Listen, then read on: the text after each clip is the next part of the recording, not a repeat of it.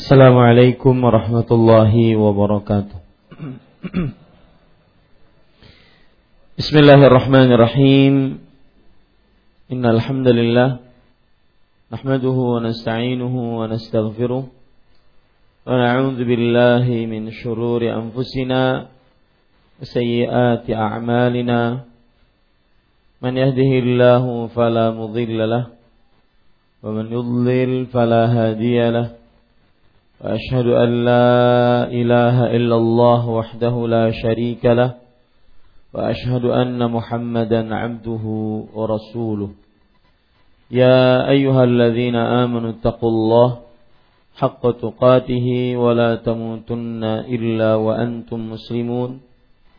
يا أيها الناس اتقوا ربكم الذي خلقكم من نفس واحدة وخلق منها زوجها وبث منهما رجالا كثيرا ونساء فاتقوا الله الذي تساءلون به والأرحام إن الله كان عليكم رقيبا يا أيها الذين آمنوا اتقوا الله وقولوا قولا سديدا يصلح لكم أعمالكم ويغفر لكم ذنوبكم ومن يطع الله ورسوله فقد فاز فوزا عظيما. أما بعد فإن أصدق الحديث كتاب الله وأحسن الهدي هدي محمد صلى الله عليه وعلى آله وسلم وشر الأمور محدثاتها وكل محدثة بدعة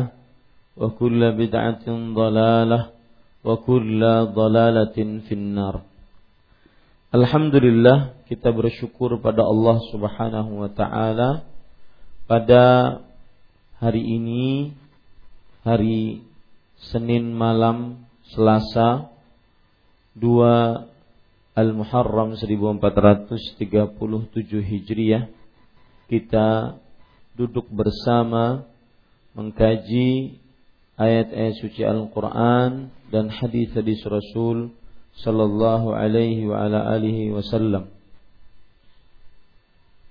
2 Al-Muharram 1438 Hijriah. Kita duduk bersama mengkaji ayat-ayat suci Al-Qur'an dan hadis-hadis Rasul sallallahu alaihi wa ala alihi wasallam. Yaitu membaca kitab Bulughul Maram min Adillatil Ahkam yang ditulis oleh Al-Hafidh Ibnu Hajar Al-Asqalani rahimahullahu taala. Salawat dan salam semoga selalu Allah berikan kepada Nabi kita Muhammad sallallahu alaihi wa ala alihi wasallam pada keluarga beliau, para sahabat serta orang-orang yang mengikuti beliau sampai hari kiamat kelak. Dengan nama-nama Allah yang husna dan sifat-sifatnya yang ulia, kita berdoa Allahumma inna nas'aluka ilman nafi'an wa rizqan tayyiban wa amalan mutaqabbala. Wahai Allah, sesungguhnya kami mohon kepada Engkau ilmu yang bermanfaat, rezeki yang baik dan amal yang diterima. Amin ya rabbal alamin. Para ikhwah, Bapak, Ibu, saudara-saudari yang dimuliakan oleh Allah, kita masih membicarakan kitab salah babu syurutis salah bab syarat-syarat salat. Pada pertemuan sebelumnya kita sudah membaca hadis yang ke-220 dan berhenti pada 221 sudah? Baik. Hadis yang ke-221 juga sudah kita baca dan kita pada pertemuan kali ini akan mengulang dari hadis yang ke-221 semoga pengulangan tersebut terdapat manfaat padanya. وعن عائشة رضي الله عنها عن النبي صلى الله عليه وعلى آله وسلم قال لا يقبل الله صلاة حائض إلا بخمار rawahul khamsatu illa nasai wa sahahu ibn Khuzaimah. Dari Aisyah radhiyallahu anha dari Nabi Muhammad sallallahu alaihi wa ala alihi wasallam beliau bersabda Allah tidak menerima salatnya orang yang sudah haid kecuali dengan memakai khimar penutup kepala dan leher. Hadis riwayat lima orang imam selain An-Nasai dan disahihkan oleh Ibnu Khuzaimah para ikhwan yang dirahmati oleh Allah subhanahu wa taala kita ambil poin pertama dari hadis ini yaitu biografi sahabat yang meriwayatkan hadis ini. Beliau adalah Aisyah binti Abi Bakar As-Siddiq radhiyallahu anhuma. Aisyah Aisyah radhiyallahu anha mempunyai gelar juga dengan As-Siddiqah. Di kalangan para ulama sejarah Beliau juga mempunyai gelar As-Siddiqah. Dan sering kita sudah melewati Aisyah radhiyallahu anha siapa beliau dan beliau adalah Ummul Mukminin yaitu salah satu istri Nabi Muhammad sallallahu alaihi wasallam. Dan Aisyah radhiyallahu anha adalah afqahu nisa'il alam alal itlaq. Wanita yang paling berilmu di seluruh alam semesta.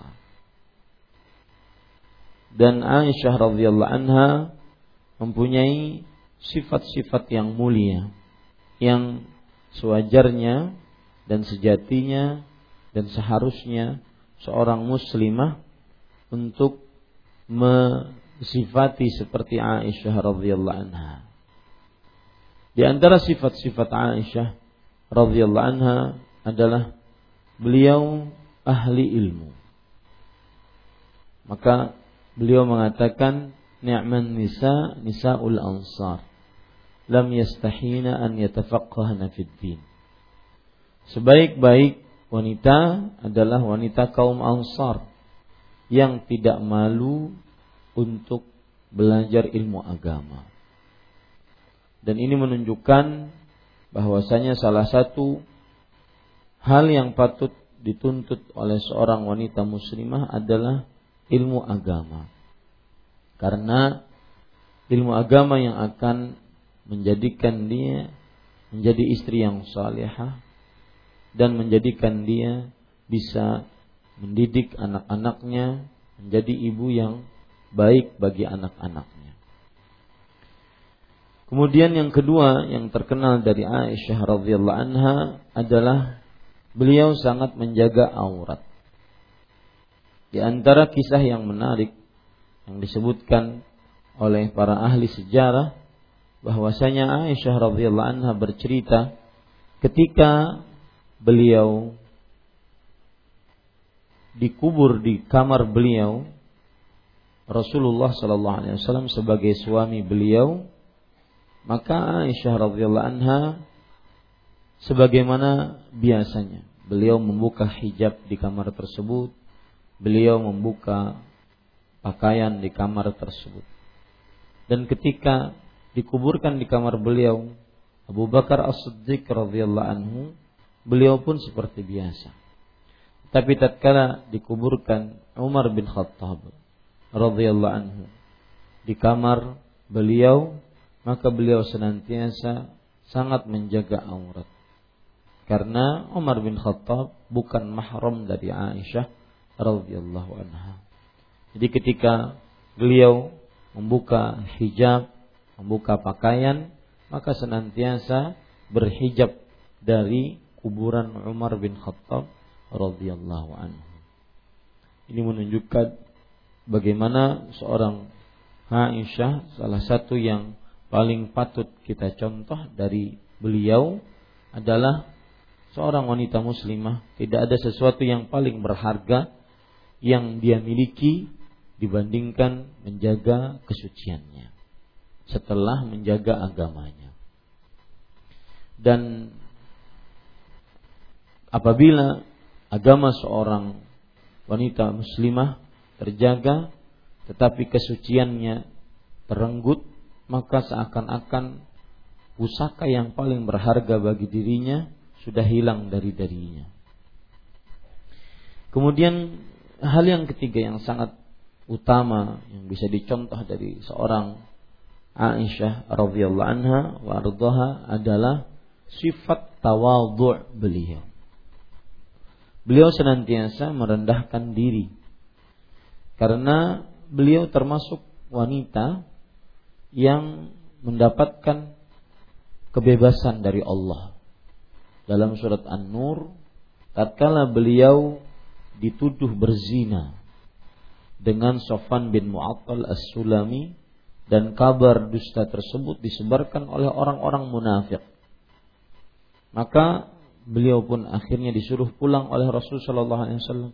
Jika salah disuruh bertobat, beristighfar, Allah Maha penerima taubat akan tetapi kemudian Allah Subhanahu wa taala menurunkan ayat-ayat dalam surat An-Nur yang menunjukkan terbebasnya beliau dari segala macam tuduhan. Kemudian setelah itu beliau mengatakan demi Allah tidak mungkin Allah Subhanahu wa taala menurunkan ayat-ayat dalam keadaan diriku. Dalam keadaan diriku. Maksudnya tidak mungkin Allah Subhanahu wa taala menurunkan ayat hanya demi diriku. Ini termasuk tawadhu'nya Aisyah radhiyallahu anha wa ardhaha. Padahal benar-benar ayat tersebut diturunkan oleh Allah untuk membebaskan Aisyah radhiyallahu anha dari segala macam tuduhan. Ini sedikit tentang Aisyah radhiyallahu anha. Makna dari hadis ini Poin yang kedua makna dari hadis ini dari Aisyah radhiyallahu anha dari Nabi Muhammad sallallahu alaihi wasallam beliau bersabda Allah tidak menerima salatnya orang yang sudah haid. Salatnya maksud kata tidak menerima para ikhwan yang dirahmati oleh Allah eh, maksudnya adalah tidak diterima oleh Allah Subhanahu wa taala salatnya tersebut berarti tidak sah. Disebabkan karena kekurangan salah satu syarat dari syarat sholat atau disebabkan karena ada penghalang yang menghalangi diterimanya sholat tersebut. Jadi kata-kata sering kita mendapati dalam Al-Quran atau di dalam hadis hadis Rasul Allah tidak menerima. Maksud tidak bisa tidak menerima di sini, makanya eh, maksudnya adalah tidak sah karena kekurangan syarat atau ada sesuatu yang menghalanginya. Kekurangan syarat seperti ini, yaitu seorang wanita yang sudah balik, dia sudah haid, tetapi sholatnya tidak menutup kepalanya. Kekurangan syarat. Atau kalau seandainya ada sesuatu yang menghalanginya, sehingga tidak diterima sholatnya. Yaitu seperti misalkan dia sholat dalam keadaan berhadas. Sholat dalam keadaan berhadas kecil atau berhadas besar. Ini adalah maksud dari tidak menerima sholat. Allah tidak menerima sholat. Bisa di sana ada makna yang kedua. Allah tidak menerima sholat. Maksudnya adalah karena di dalam sholatnya terdapat keburukan. Di dalam sholatnya terdapat keburukan. Maka tidak diterima sholatnya. Seperti misalkan di dalam sholatnya terdapat riak, tidak diterima sholatnya. Di dalam sholatnya terdapat gerakan yang di luar gerakan sholat. Tidak sah sholatnya. Tidak diterima sholatnya. Jadi makna tidak diterima ada dua. Yang pertama tidak diterima karena kekurangan syarat atau ada sesuatu yang menghalanginya diterima sholat tersebut. Yang kedua, karena sholatnya rusak atau ada sesuatu keburukan di dalam sholatnya sehingga sholatnya tidak diterima. Seperti sholat dalam keadaan berhadas. Baik itu hadas besar atau hadas kecil. Maka ini tidak diterima. Atau sholat terlalu banyak bergerak. Ini tidak diterima. Baik.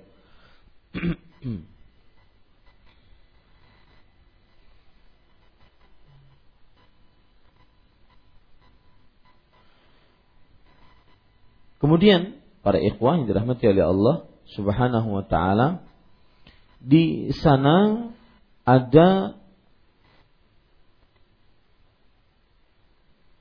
nah, saya kita lanjutkan saja.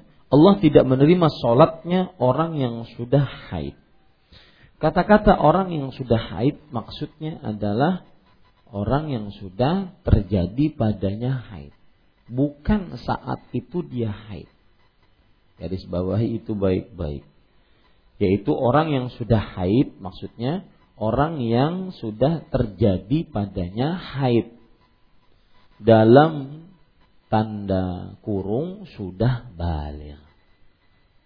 Wanita yang sudah terjadi padanya haid dalam tanda kurung yaitu sudah balik. Karena salah satu tanda yang menunjukkan wanita itu haid, eh, wanita itu balik adalah haid. Jadi perhatikan yang dimaksud Allah tidak menerima sholatnya orang yang sudah haid, wanita yang sudah haid.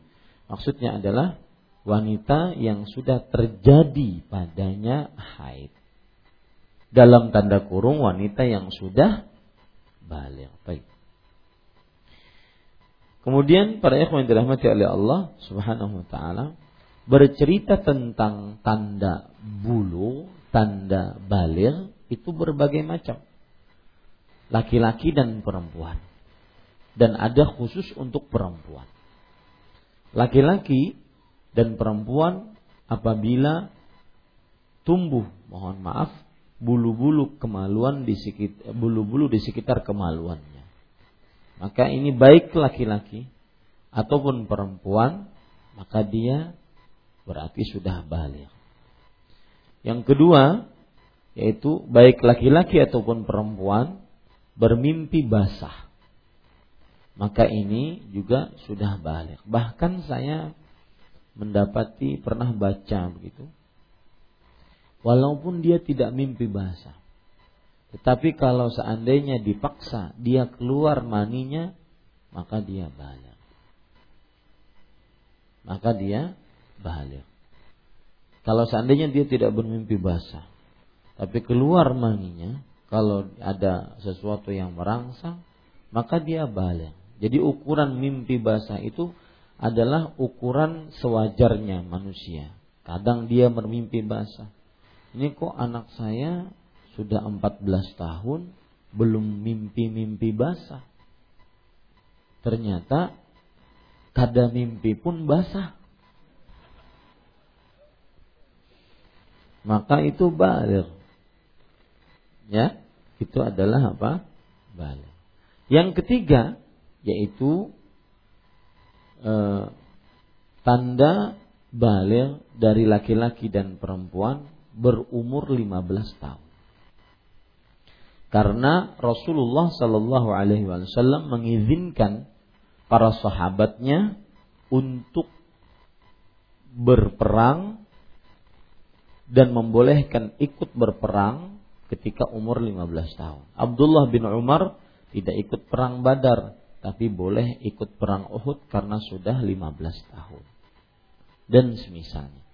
Ada tanda yang keempat khusus bagi perempuan, yaitu keluarnya darah haid. Darah haid adalah darah yang keluar dari dalam rahim perempuan pada waktu kebiasaan perempuan keluar. Ini para ikhwan yang dirahmati oleh Allah Subhanahu wa taala.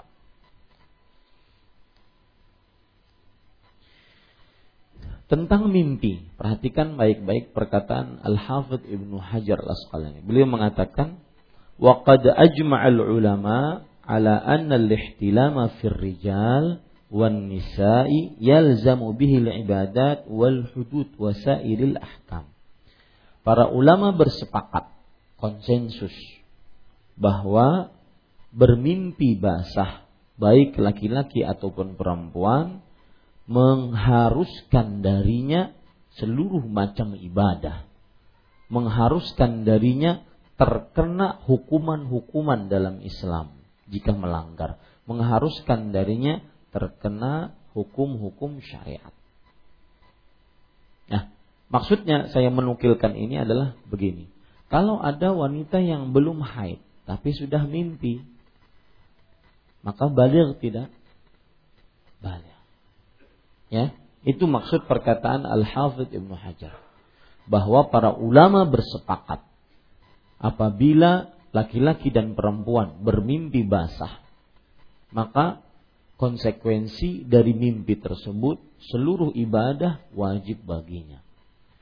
Hukum-hukum had seperti potong tangan, rajam, dibunuh, ya wajib baginya jika dia melanggar hukum-hukum tersebut dan juga terkena hukum-hukum syariat yang lain. Meskipun wanita tersebut belum haid, tetapi dia sudah bermimpi. Nah, ini perlu diperhatikan baik-baik.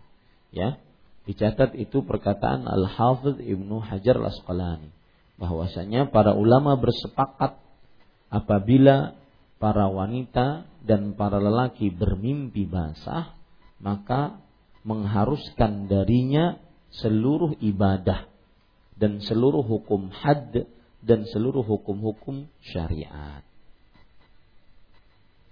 Di sini disebutkan Allah tidak menerima sholatnya orang yang sudah haid kecuali dengan memakai khimar. Khimar pakai khoknya dikasih kasroh khimar ya bukan khomar bukan khimar. Pakai khoknya dikasih kasrah. Khimar artinya adalah kain yang menutupi kepala wanita. Kain yang menutupi kepala wanita.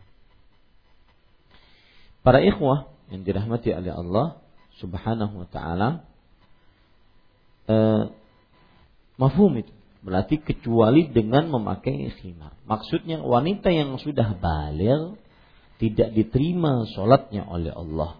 Yaitu tidak sah karena kekurangan syarat. Yaitu menutup aurat.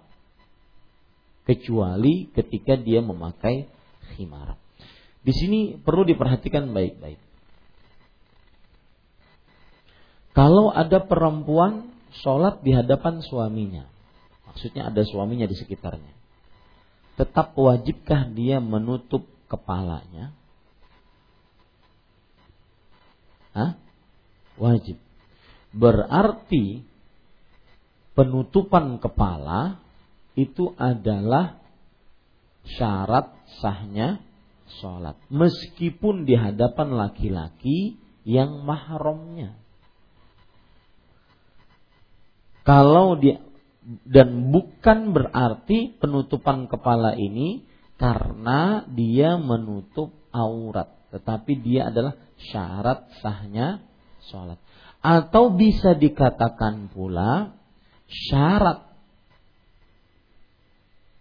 menutup kepala itu adalah syarat sahnya sholat, bukan sedang menutup aurat. Atau bisa dikatakan pula aurat di dalam sholat tidak sama dengan aurat di luar sholat. Kalau wanita di hadapan laki-laki yang mahramnya, di hadapan suaminya, kakaknya, adiknya, bapaknya, bapak mertuanya, di hadapan mahramnya, di luar sholat, boleh buka? Boleh nggak?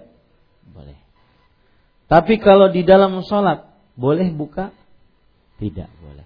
menunjukkan aurat wanita di luar sholat dengan di dalam sholat berbeda. Ingat itu baik-baik. Catat tuh. Ya.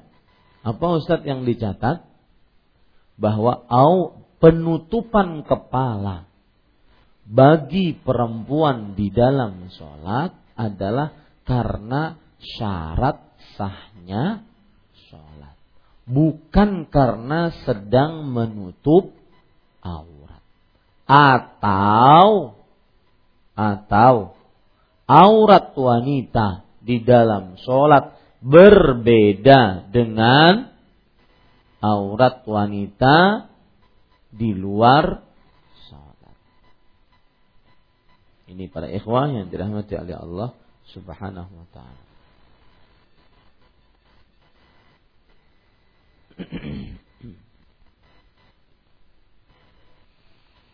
Taib, kalau sudah kita pahami itu hadis ini riwayat lima orang imam selain An-Nasai. Lima orang imam siapa? Yaitu imam yang empat yang mempunyai kitab As-Sunan ditambah dengan Imam Ahmad. Selain An-Nasai, berarti Imam Abu Daud, Tirmidzi selain An-Nasai yaitu Ibnu Majah, kemudian Imam.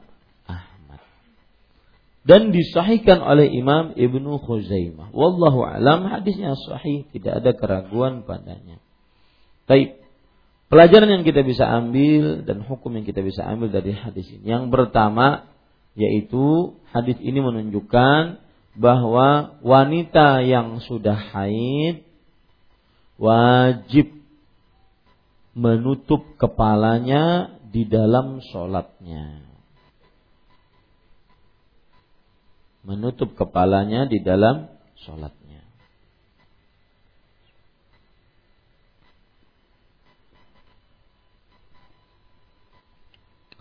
Dan jika terlihat dari rambutnya, maka tidak sah sholat.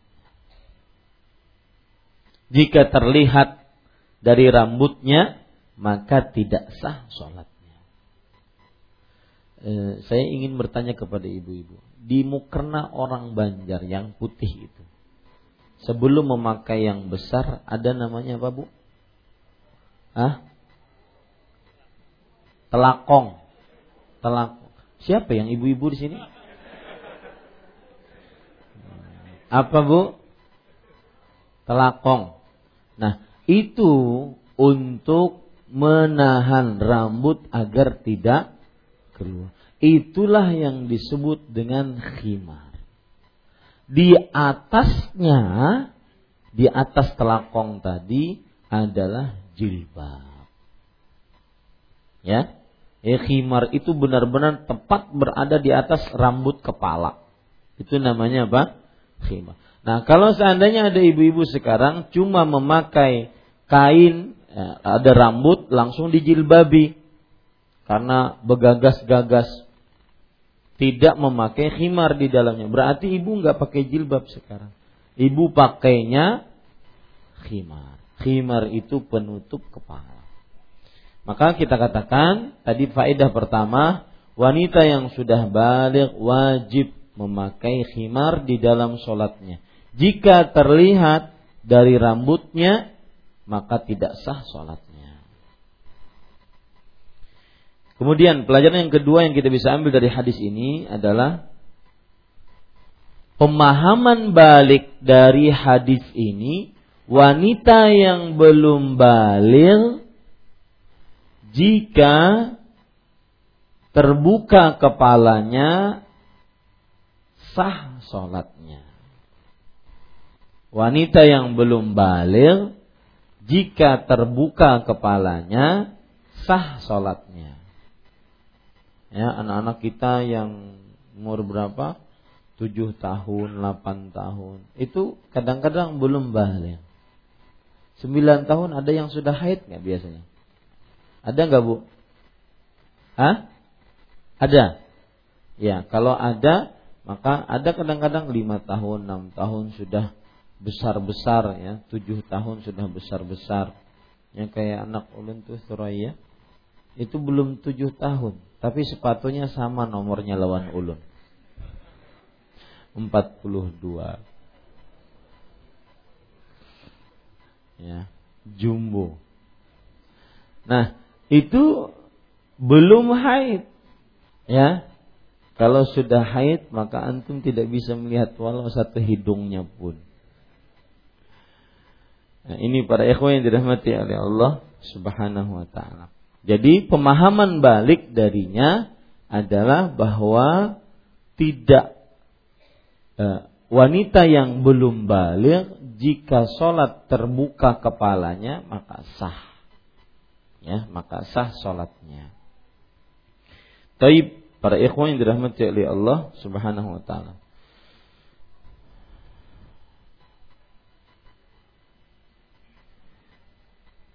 Di sini tentang wajah. Baik. Karena berkaitan dengan kepala, maka kita akan membicarakan wajah. Bicarakan wajah.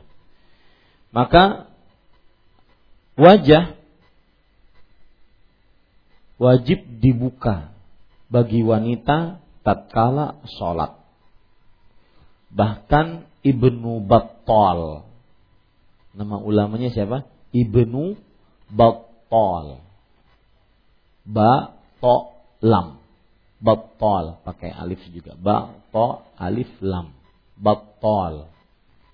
Menyatakan ijma bahwa annal lil mar'ati an tubdiya wajhaha fi salah. Seorang wanita wajib baginya membuka wajahnya di dalam sholat. Wayarahul ghuraba meskipun dilihat oleh laki-laki yang bukan mahramnya. Ini disebutkan di dalam kitab Syarah Ibnu Battal ala Sahih Bukhari. Ya, Ibnu Battal ini ulama terkenal. Kemudian juga Ibnul Munzir menyebutkan ijma' akan hal ini. Ajma'a aktsaru ahli ilm ala anna lil mar'atil surrati an tusalliya makshufatal wajhi. Para ulama berijma, bersepakat bahwa wanita yang merdeka ketika sholat dalam keadaan membuka wajah. Membuka wajah. Ini pendapat ulama-ulama terdahulu. Pendapat ulama sekarang kecu mereka mengecualikan kecuali kalau di hadapan laki-laki yang bukan mahram. Ya, seperti misalkan ipar, seperti misalkan anak paman. Anak paman itu berarti apa? Sepupu, ya. Maka menurut pendapat ulama kontemporer yang tersekarang, pendapat yang paling kuat mereka kuatkan adalah bahwa tetap menutup wajah. Tetap menutup wajah. Ini para ikhwan yang dirahmati oleh Allah Subhanahu wa taala. Mana yang lebih kuat? Berarti khilaf di antara ulama. Mana yang lebih kuat?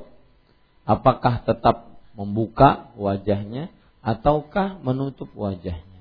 Wallahu alam. Tergantung kepada wanita yang menutup wajah. Kalau dia berpendapat mengikuti pendapat ulama dengan dalil-dalilnya bahwa menutup wajah di hadapan laki-laki yang bukan mahramnya adalah hukumnya wajib maka pada saat itu meskipun di dalam sholat jika di depan laki-laki yang bukan mahram tetap wajib tapi kalau wanita meskipun dia memakai cadar tetapi dia berpendapat hukumnya hanya kesunahan. Maka tidak mengapa dia membuka wajahnya tatkala sholat meskipun di hadapan laki-laki yang bukan mahram. Sampai saat ini saya selalu berkata seperti itu. Ini dilihat wanita itu menganggap menutup wajah apa? Wajib atau sunnah? Kalau wajib maka meskipun di dalam sholat tetap menutup.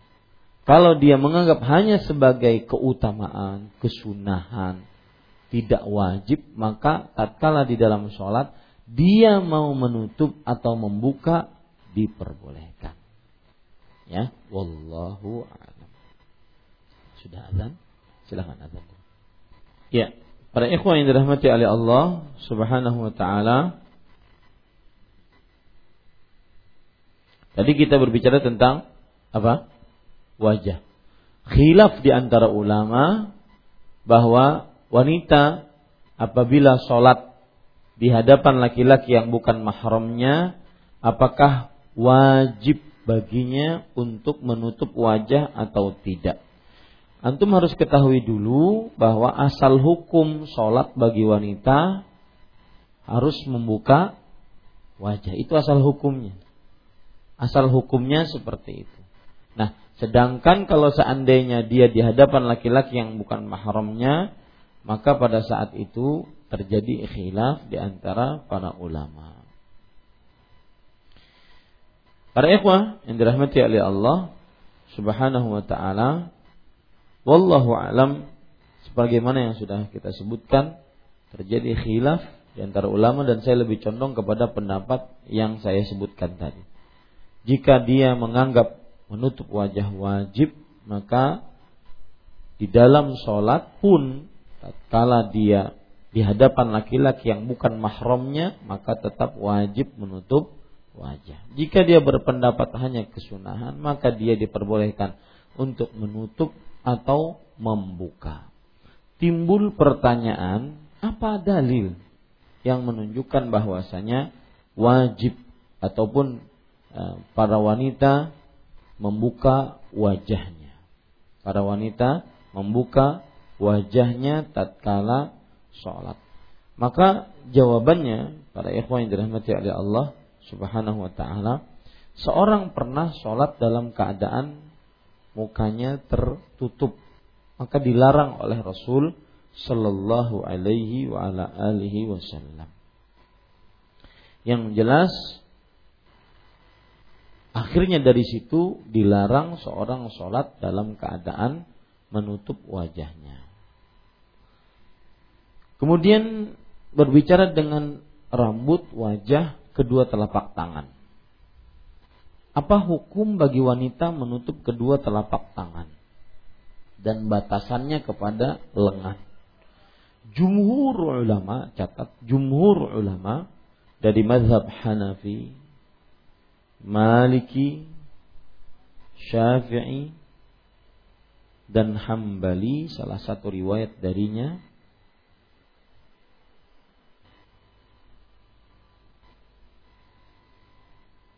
memperbolehkan bagi wanita untuk membuka kedua telapak tangannya di dalam sholat. Untuk membuka kedua telapak tangannya di dalam sholat.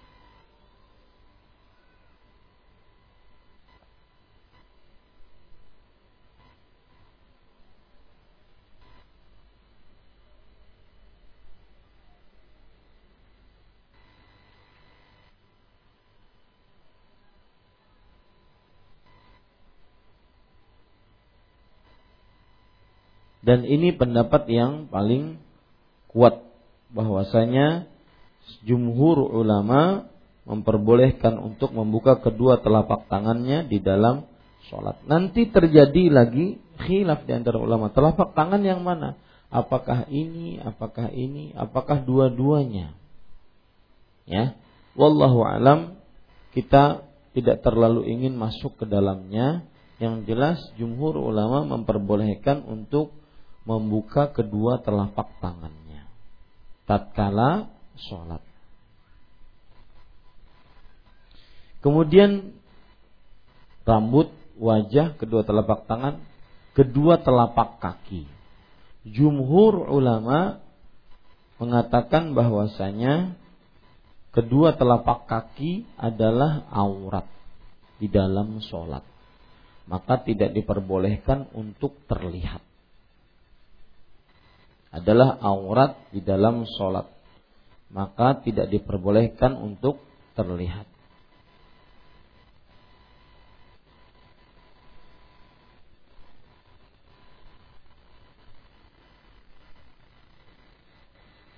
Mereka berdalil dengan hadis Idza kana dir'u sabighan yughatti dhuhura qadamaiha. Jika baju kurungnya itu panjang, maka hendaknya menutup kedua telapak kakinya. Jika baju kurungnya panjang, wanita memakai baju kurung, baju kurung wanita panjang, maka hendaknya menutup kedua telapak kakinya. Ini pendapat jumhur dari mazhab Syafi'i, Hambali, Maliki. Pendapat yang kedua bahwasanya kedua telapak kaki tidaklah aurat dan ini mazhabnya salah satu pendapat dari mazhab Hanafi.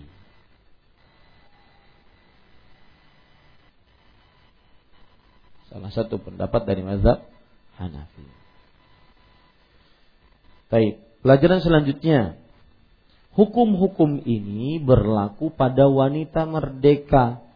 Adapun wanita-wanita yang budak maka aurat mereka dari pusar sampai kedua lutut saja.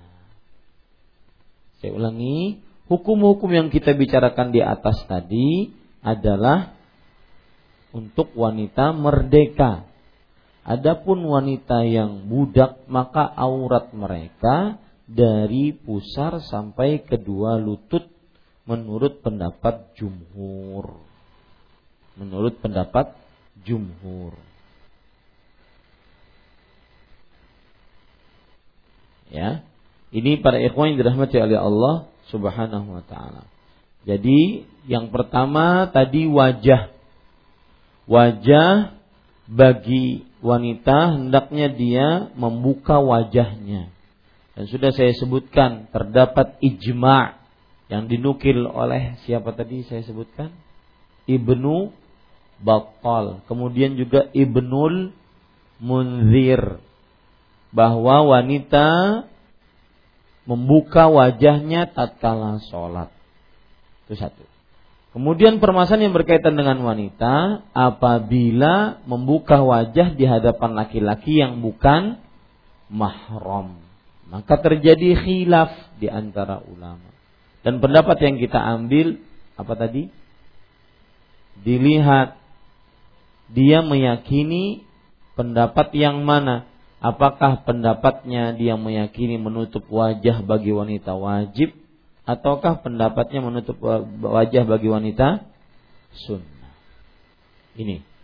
Kemudian kita berbicara tadi tentang dua telapak tangan. Maka kita katakan pendapat jumhur mengatakan apa? Boleh membuka kedua telapak tangan bagi wanita ya di dalam sholatnya. Dan saya sebutkan juga bahwa khilaf di antara ulama nantinya wanita telapak tangan itu yang mana yang boleh? Inikah ya atau depankah atau kedua-duanya kah? Makanya antum kalau lihat para perempuan mereka kadang-kadang memakai penutupnya di sini. Karena mereka berpendapat yang boleh terlihat telapak tangannya cuma perutnya, punggung telapak tangannya tidak. Ini khilaf yang dalam kita tidak terlalu ingin konsen ke dalam khilaf tersebut. Kemudian yang sudah kita bicarakan juga juga apa? Kedua telapak kaki. Jumhur ulama mengatakan bahwa kedua telapak kaki wajib ditutup karena dia aurat di dalam sholat. Ya, mereka berdalil jika pakaiannya itu berupa baju kurung yang panjang maka hendaklah menutup kedua telapak kakinya. Sedangkan salah satu pendapat dari mazhab Hanafi mengatakan bahwa boleh kelihatan kedua telapak kaki. Uh, antum kalau umroh lihat wanita-wanita Pakistan, India, Bangladesh. Mereka senantiasa kelihatan kedua telapak kakinya. Ya, kedua telapak kakinya. Nah, kenapa? Karena mereka menganggap kedua telapak kaki bukan aurat. Begitu. Nah, kemudian yang terakhir yang sudah saya sebutkan, hukum-hukum semuanya ini berlaku pada wanita-wanita yang yang merdeka. Adapun yang budak, budak sahaya yang dijual belikan, maka dia adalah e, auratnya seperti laki-laki dari pusar sampai lutut. Ya. Kalau kelihatan buah dadanya, maka tidak berdosa dia. Ya, dan tidak wajib untuk ditutup. Karena biasanya budak-budak tersebut kekurang kurang pakaiannya. Karena dia miskin, karena dia diperjualbelikan dahulu. Ini seperti itu. Tapi para ikhwan yang dirahmati oleh Allah Subhanahu wa taala, itu tambahan-tambahan dari apa yang sudah kita sebutkan pada pertemuan sebelumnya. Sekarang kita baca hadis yang ke-222. Wa an Jabir radhiyallahu anhu anna an-nabiy sallallahu alaihi wa sallam qala in kana thawbu wasi'an faltahib bih yani fi as-salah wa li muslimin fakhalif baina tarfayhi wa in kana dhayqan fattazir bih muttafaqun alaih. Dari Jabir radhiyallahu anhu bahwasanya Nabi Muhammad sallallahu alaihi wasallam pernah bersabda kepadanya apabila baju tersebut luas maka hendaklah kamu berselimut dengannya di dalam salat sedangkan dalam riwayat Muslim maka bentanganlah kedua ujungnya. Namun apabila sempit pergunakanlah sebagai sarung untuk menutupi aurat. Muttafaqun alaih. Para ikhwan yang dirahmati oleh Allah Subhanahu wa taala, poin yang pertama yaitu biografi sahabat yang meriwayatkan hadis ini. Beliau adalah Jabir bin Abdullah radhiyallahu anhuma. Beliau dan bapaknya adalah sahabat Rasulullah Shallallahu Alaihi wa ala alihi Wasallam. Beliau wafat pada tahun 78 Hijriah di kota Madinah. Dan Jabir bin Abdullah radhiyallahu anhuma termasuk sahabat yang masuk Islam tatkala kecil atau muda. Ya, tatkala kecil atau muda. Dan Jabir bin Abdullah adalah salah satu sahabat yang paling banyak meriwayatkan hadis Rasulullah sallallahu alaihi wa ala alihi wasallam. Jumlah hadis beliau lebih banyak dari 1400 hadis. Beliau ikut peperangan Badar dan seluruh peperangan bersama Rasulullah sallallahu alaihi wasallam. Beliau termasuk dari ulamanya para sahabat, mufti kota Madinah di akhir hayat beliau, beliau buta dan beliau wafat pada umur sekitar 94 tahun Hijriah. 94 eh, tahun bukan Hijriah. 94 tahun. Ya. Dan wafatnya pada tahun 70 berapa tadi saya katakan? 78 ya. Eh, Imam Az-Zahabi rahimahullah di dalam kitab beliau Syiar Alamin Nubala mengatakan bahwasanya al-imamul kabir imam yang besar. Al-mujtahidul hafiz ahli ijtihad dan penghafal hadis. Sahibu Rasulillah. Sahabat Rasulullah sallallahu alaihi wasallam. Kunyahnya Abu Abdullah Al-Ansari Al-Khazraji al-madani al-faqih. Yaitu uh, ah, ula, apa ahli fikihnya para sahabat Nabi radhiyallahu anhu.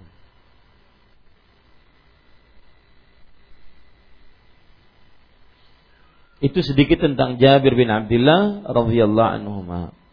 Kita lanjut poin kedua yaitu makna hadis ini. Dari Jabir radhiyallahu anhu bahwasanya Nabi Muhammad sallallahu alaihi wasallam pernah bersabda kepadanya, "Apabila baju tersebut luas, maka hendaklah kamu berselimut dengannya di dalam sholat." Para ikhwan dirahmati oleh Allah, ini hadis seakan-akan terputus ya. Seakan-akan terputus.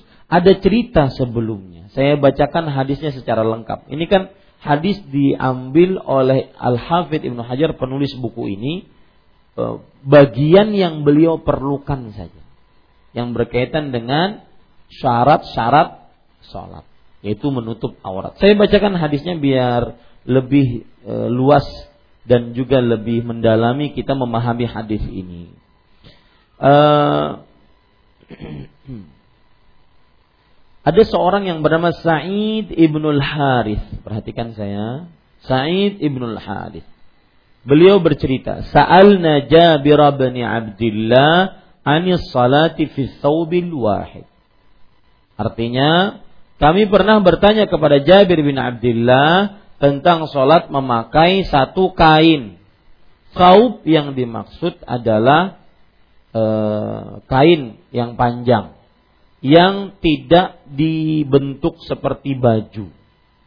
Saub kain yang panjang dan memakai satu kain.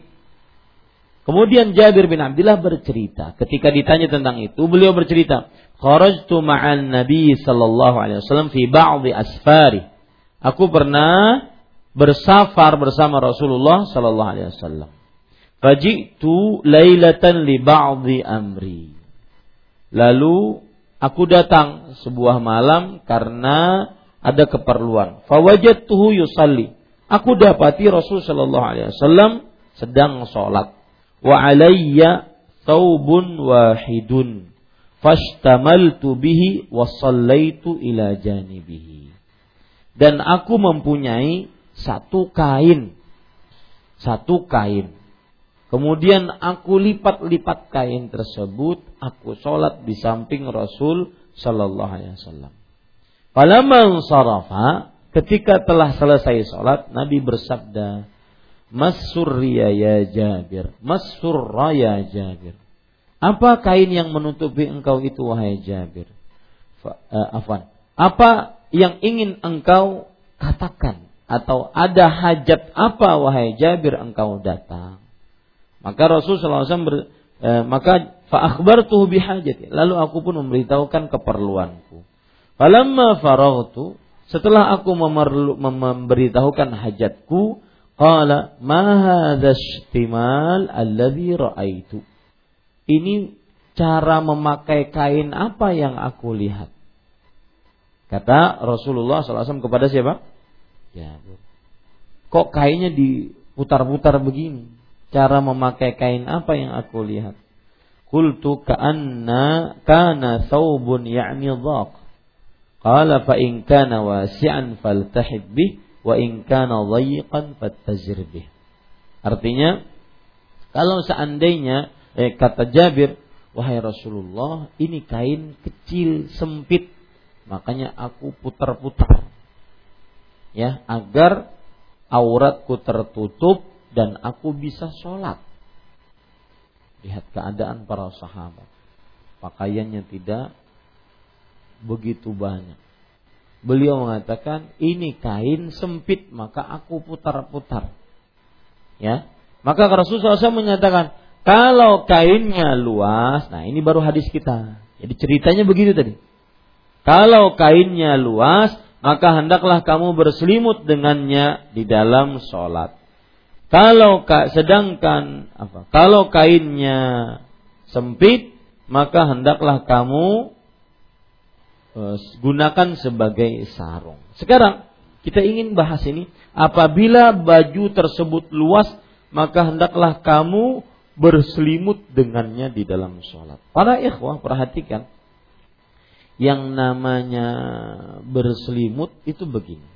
Karena di dalam hadis yang lain ada riwayat begini. Ingkana wasi'an fakhalid baina tarafai. Kalau kainnya itu luas, maka hendaklah kamu selendangkan ataupun apa namanya?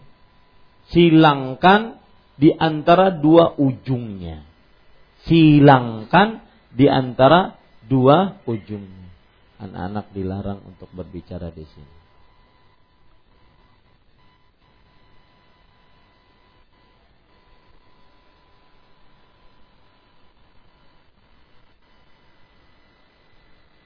Ya, di luar saja, di luar, di luar. Nah, sekarang bagaimana berselimut? Para ulama menjelaskan yang namanya selimut itu begini. Kata para ulama, an yulqi tarafahul aiman ala atiqihil aisar. Ini bagian ujung kanannya dia letakkan di atas bagian eh pundak kiri. Ya, diletakkan di atas pundak kiri.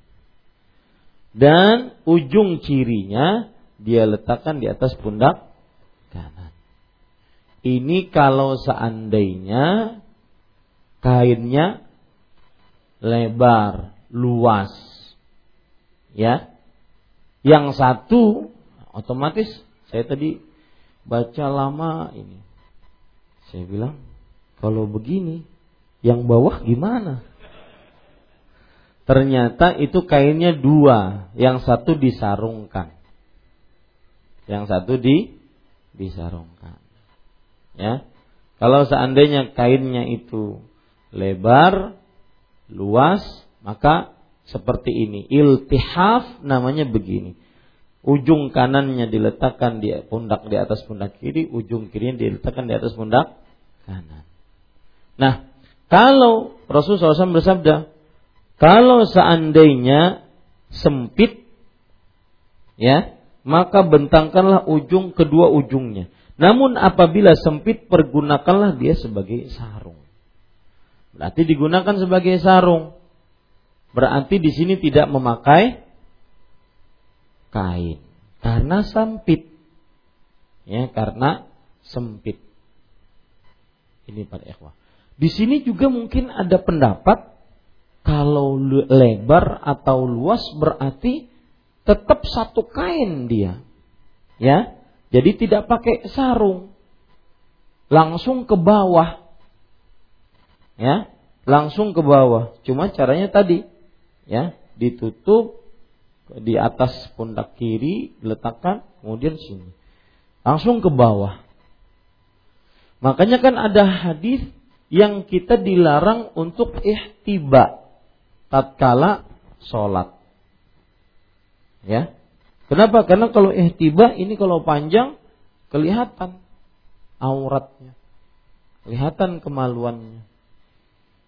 Nah, jadi mungkin saja yang namanya iltihaf ya satu kain panjang lebar menutupi seluruh tubuhnya. Menutupi seluruh tubuhnya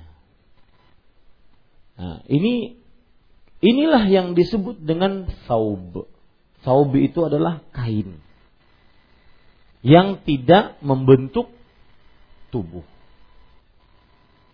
ya yang tidak membentuk tubuh kalau seandainya dia membentuk tubuh, yaitu seperti baju kurung, maka itu namanya komis. Dalam bahas sampai ke Banjar menjadi gamis.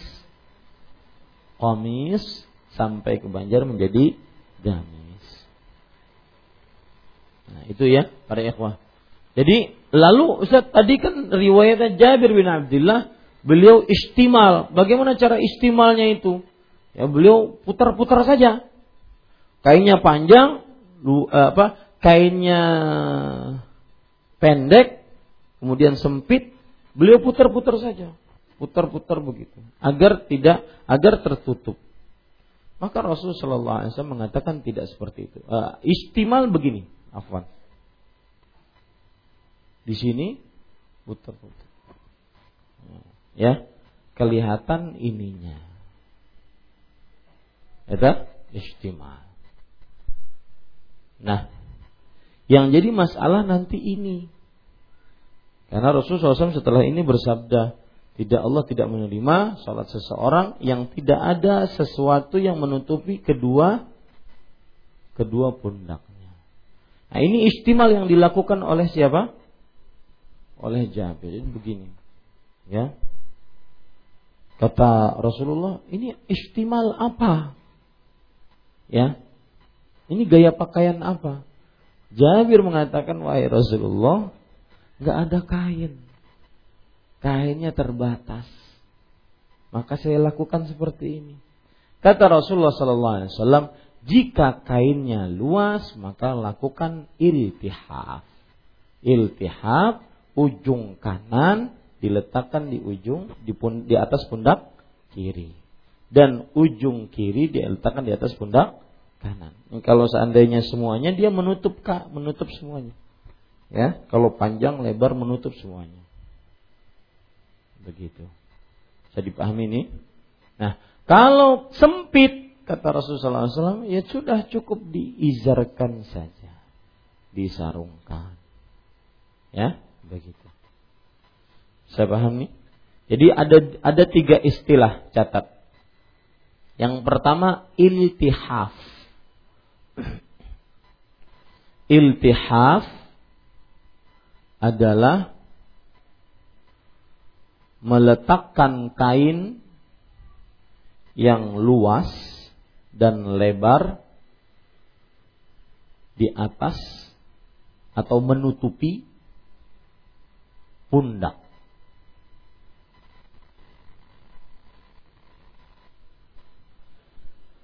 dan ujung kain sebelah kanan diletakkan di atas pundak sebelah kiri.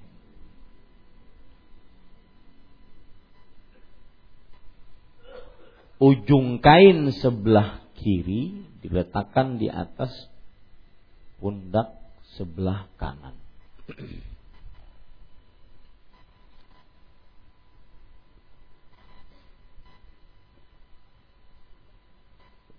Itu namanya apa? Iltihab. Saya ulangi, iltihab adalah meletakkan kain yang lebar dan luas menutupi pundak dan ujung kain sebelah kanan diletakkan di atas pundak sebelah kiri. Ujung kain sebelah kiri diletakkan di atas pundak sebelah Adapun istimal istimal. Alif shin ta mim alif lam. Istimal istimal adalah memutar-mutarkan kain sedada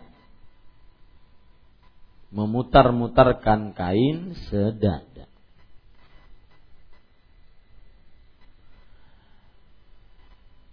Ada istilah yang ketiga yaitu ittizar. Ittizar menyarungkan kain di pinggang. Pertama ish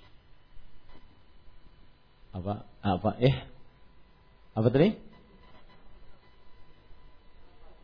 Iltihab. Iltihab ya istimal kemudian ittizar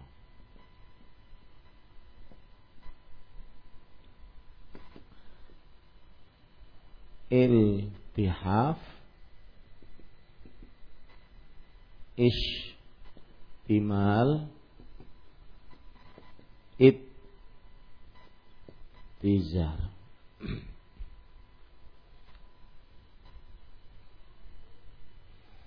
Baik, kita lanjutkan para ikhwan yang dirahmati oleh Allah. Apabila baju tersebut luas maka hendaklah kamu berselimutlah dengannya, yaitu beriltihaflah dengannya di dalam sholat. Yang sudah kita ketahui caranya tadi. Sedangkan dalam riwayat Muslim disebutkan maka bentangkanlah kedua ujungnya. Namun apabila sempit pergunakanlah sebagai sarung untuk menutupi aurat. Ya, menutupi aurat. Ini insya Allah sudah mafhum. Poin ketiga yaitu muttafaqun alaih. Derajat hadis ini sahih, tidak ada keraguan di dalamnya. Pelajaran yang kita bisa ambil dari hadis ini. Yang pertama, hadis ini menunjukkan bahwa Jika kain yang dipakai sebagai pakaian sholat itu luas, maka hendaklah dia beriltihaf.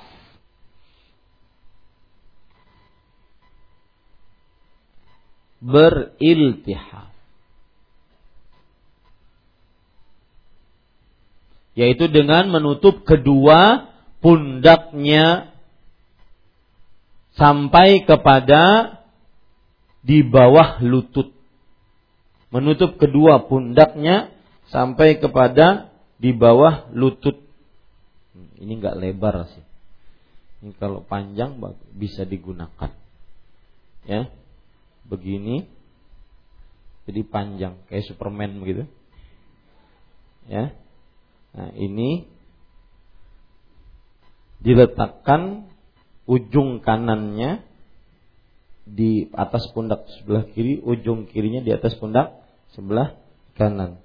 Ini kan lebar, ketutup, sini ketutup. Nah, sampai kepada lutut. Nah, begitu. Ya, itu begitu. Itu namanya apa? Iltihab. Tapi ini tidak lebar, kemudian juga kalau kita lebarkan panjang begini juga tidak cukup. Coba kita coba.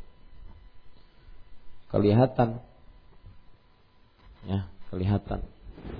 Nah, aturan kainnya sampai ke bawah sampai kepada di bawah apa? lutut. Itu namanya il iltihab. Cara orang beriltihab dahulu. Baik, pelajaran yang kedua dari hadis ini adalah jika kain yang dipakai untuk sholat sempit, maka dia melakukan ittizar.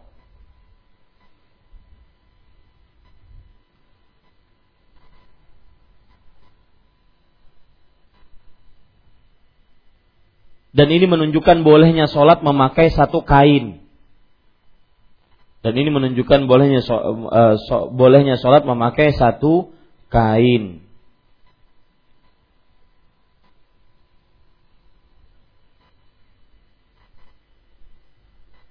Ustaz, kalau kita ke masjid betapihan aja, kalau usah baju, bagaimana? Secara hukum apa? Sah. Tetapi secara muruah, secara wibawa, kehormatan, dan juga adab, maka ini sangat berkurang. Ya, hukum sah. Kalau di, di rumah bagaimana? Ya, sah. Mau tidak mau kita harus katakan sah. Ya. Apalagi humap misalkan. Dia mau sholat, mati lampu, dia mau sholat di rumah. Cuma pakai sarung, nggak pakai baju. Maka secara hukum apa? Sah. Tapi itu pun kurang baik. Kenapa? Karena dia punya baju. Ya, ini para ikhwah yang dirahmati Allah. Pelajaran selanjutnya yang kita bisa ambil dari hadis ini adalah Sholat salah satu syarat sahnya adalah menutup aurat. Sholat syarat sahnya adalah menutup aurat atau salah satu syaratnya adalah menutup aurat.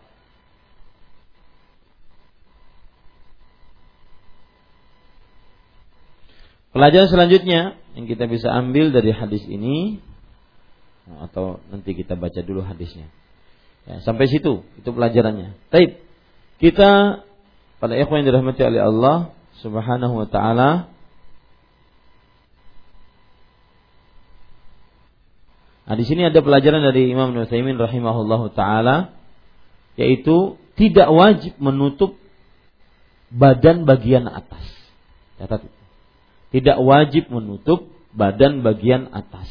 Karena Rasulullah SAW mengatakan kalau seandainya sempit maka bersarunglah.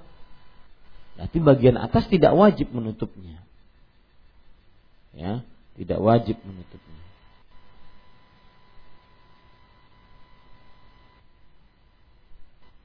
Kemudian pelajaran yang kita bisa ambil dari hadis ini adalah syariat Islam itu mudah. Syariat Islam itu mudah. Rasulullah SAW bersabda, Inna dina yusrun walan yushaddad dina illa ghalabah. Sesungguhnya Islam itu agama mudah. Dan tidak ada yang mempersulit dalam beragama kecuali Islam akan mengembalikan kepada kemudahan. Pelajaran selanjutnya yang kita bisa ambil dari hadis ini adalah menutup aurat yang bawah lebih utama dibandingkan yang atas. Menutup bagian bawah badan lebih utama dibandingkan bagian atas. Apa maksudnya? Gini, kalau seandainya ada orang miskin meninggal, dia cuma punya kain sempit untuk e, kain kafannya. Kalau ditutup bagian atasnya kelihatan kakinya. Kalau ditutup bagian kakinya kelihatan kepalanya, atasnya. Maka yang paling utama mana yang ditutup?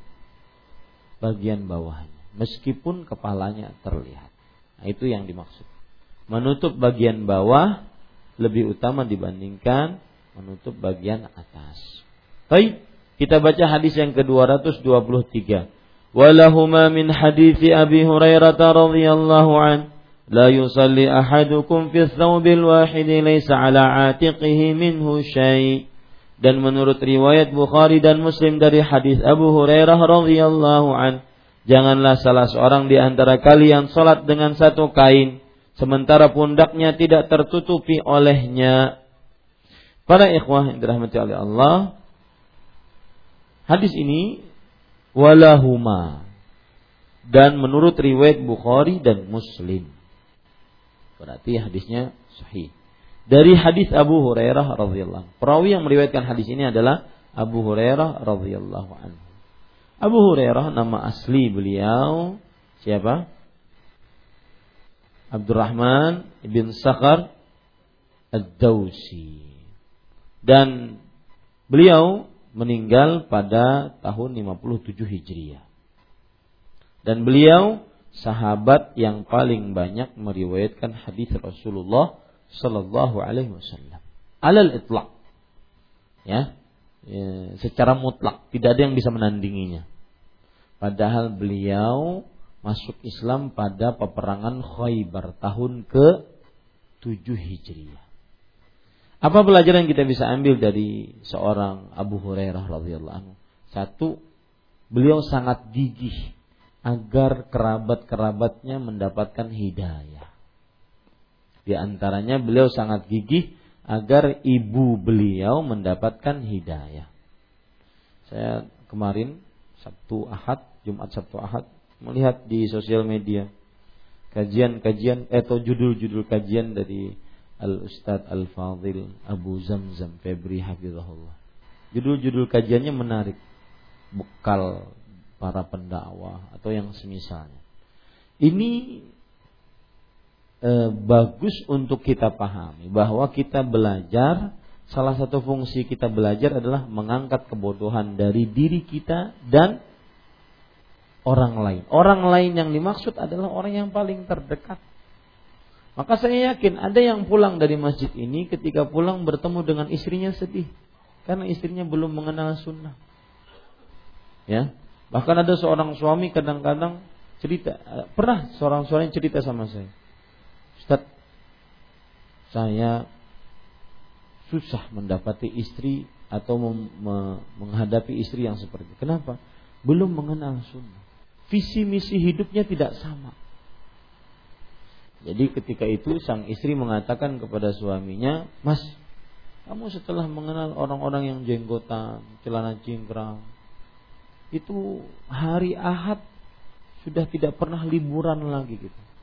Gak pernah jalan-jalan makan-makan di mall. Mallmu sekarang masjid. Mallmu sekarang majlis ilmu. Nah ini ada suami-suami yang sudah mengenal sunnah, istrinya masih. Bahkan ada lebih parah lagi. Sampai Ustadz saya pernah tidur dan istri saya mengadak mengat, apa, mengerjakan makar dengan anak saya. Bagaimana? Dia mengatakan kepada anak saya, "Wahai anakku, kamu ingin handphone?" "Iya, Bu." Itu ada gunting gunting jenggot bapakmu. Wallahi ini kejadian. Sampai sekian. Maka bapak-bapak, ibu-ibu, saya yakin ada di antara kita yang seperti itu. Pulang istrinya masih belum berjilbab. Pulang istrinya masih belum mengenal sunnah. Susah untuk di, diajak meninggalkan bid'ah. Diajak meninggalkan kesyirikan Bahkan suatu ketika saya kajian keluarga daurah begitu di puncak kota Bandung. Di sela-sela kajian setelah saya memberikan satu materi, datang suami menangis-nangis. Ustaz, gimana saya menghadapi istri saya? Kenapa Pak menghadapi istrinya? Iya, sekarang saja saya bertengkar tadi di kamar dengan dia. Emang kenapa Pak? Alhamdulillah dia bisa ikut kajian sekarang. Enggak Ustaz. Kajian dari menit pertama sampai sejam pertama Ustadz ngisi kajian semuanya dia lecehkan, semuanya dia hina-hina. Ustadz Afaan itu cuma bisa mengiming-imingi surga, kemudian nakut-nakuti manusia neraka. Saya datang ke sini mas untuk ikut kajian agar usaha kita lancar. Bagaimana biar kiat-kiat Ustadz itu memberikan usaha lancar. Ya, Alhamdulillah, maka saya katakan bersyukurlah bagi kawan-kawan, saudara-saudara sekalian yang sudah satu visi, satu manhaj. Istrinya sudah mengenal sunnah, sudah mau duduk di majelis ilmu, dan berusahalah dan berdoalah agar yang belum mengenal sunnah jadi mengenal sunnah. Dan saya berpesan kepada para jomblowers Jangan mencari yang belum mengenal sunnah. Ya. Jangan sok jadi pahlawan. Saya akan me mensunahkan dia Ustaz. Yang ada ente yang ikut-ikutan dia. Ya, ini perhatian kepada Ustaz Hafid. Ustaz Hafid ini jomblo. Tuh Ustaz yang sering ngisi kita. Ya. Maka para ikhwan yang dirahmati, jangan sampai yang mencari yang belum kenal sunnah. Capek nantinya. Saya Ustaz, saya ingin nyari istri yang belum pakai jilbab. Nanti saya jilbabi dia. Yang ada ente yang tidak pakai jilbab nantinya. Baik, ya itu. Jadi yang kita bisa ambil dari seorang Abu Hurairah radhiyallahu an adalah beliau sangat gigih dan semangat agar ibunya mendapatkan petunjuk hidayah. Nah, begitulah ternyata benar kegigihan itu dibayar oleh Allah. Nah, maka ini pelajaran menarik bagi kita. Bergigih-gigihlah untuk mendapatkan petunjuk. Jangan sekedarnya seasalnya. Ya sudah Ustaz, nunggu takdirnya aja. Enggak. Tidak begitu cara memahami takdir. Harus usaha dan serahkan kepada Allah. Ya, lihat beliau sampai minta doa kepada siapa? Kepada Rasulullah.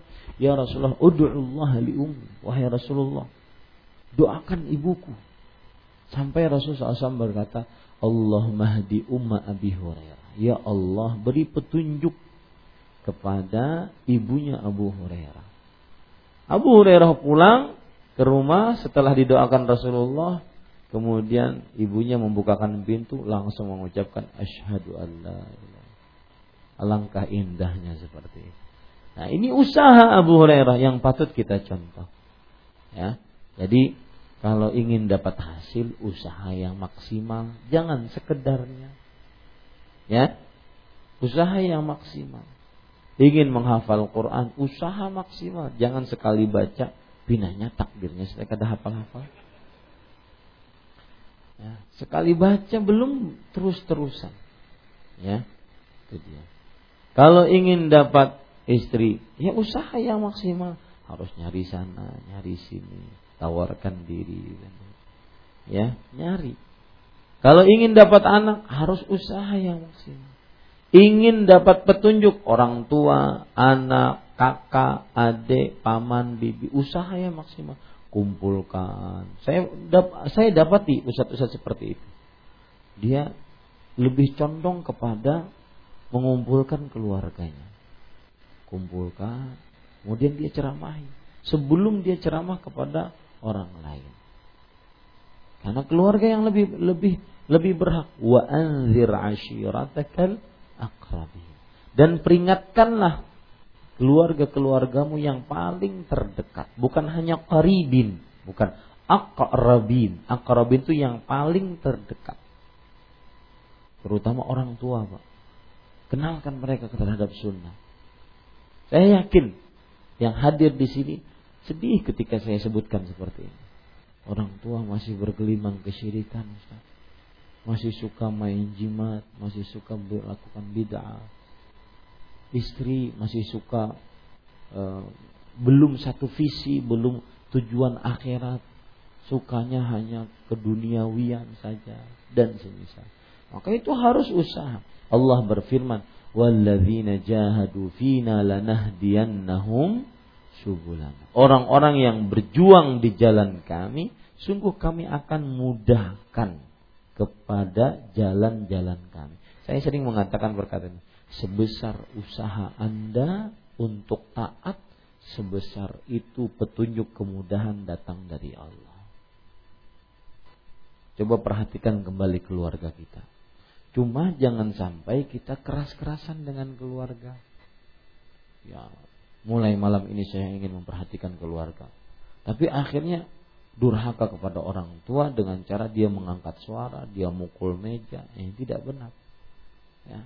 Prioritaskan mendakwahi orang tua, anak, istri, paman, bibi, kakak, adik, sepupu, keponakan. Itu yang lebih utama dulu sebelum orang orang lain.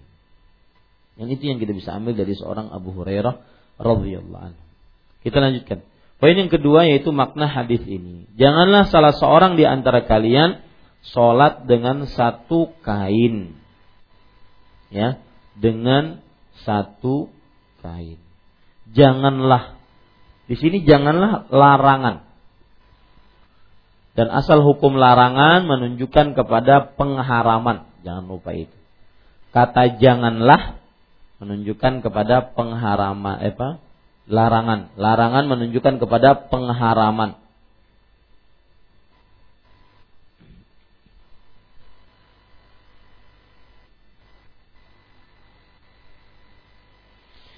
Bisa juga janganlah di sini maksudnya adalah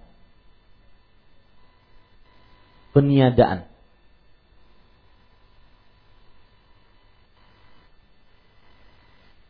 Saya harus menjelaskan. Bisa juga larangan apa? Larangan di sini adalah peniadaan. Perhatikan hadisnya, bahasa Arabnya bagaimana? La Tolong membacakan la yusalli ahadukum.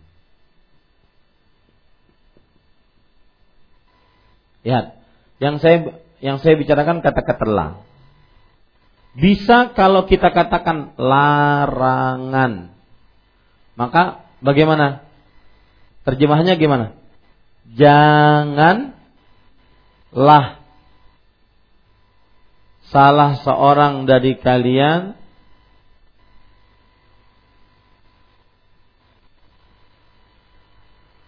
apa? Salat. Bla bla bla. Kalau kita katakan peniadaan maka bagaimana? Tidak ada salah seorang dari kalian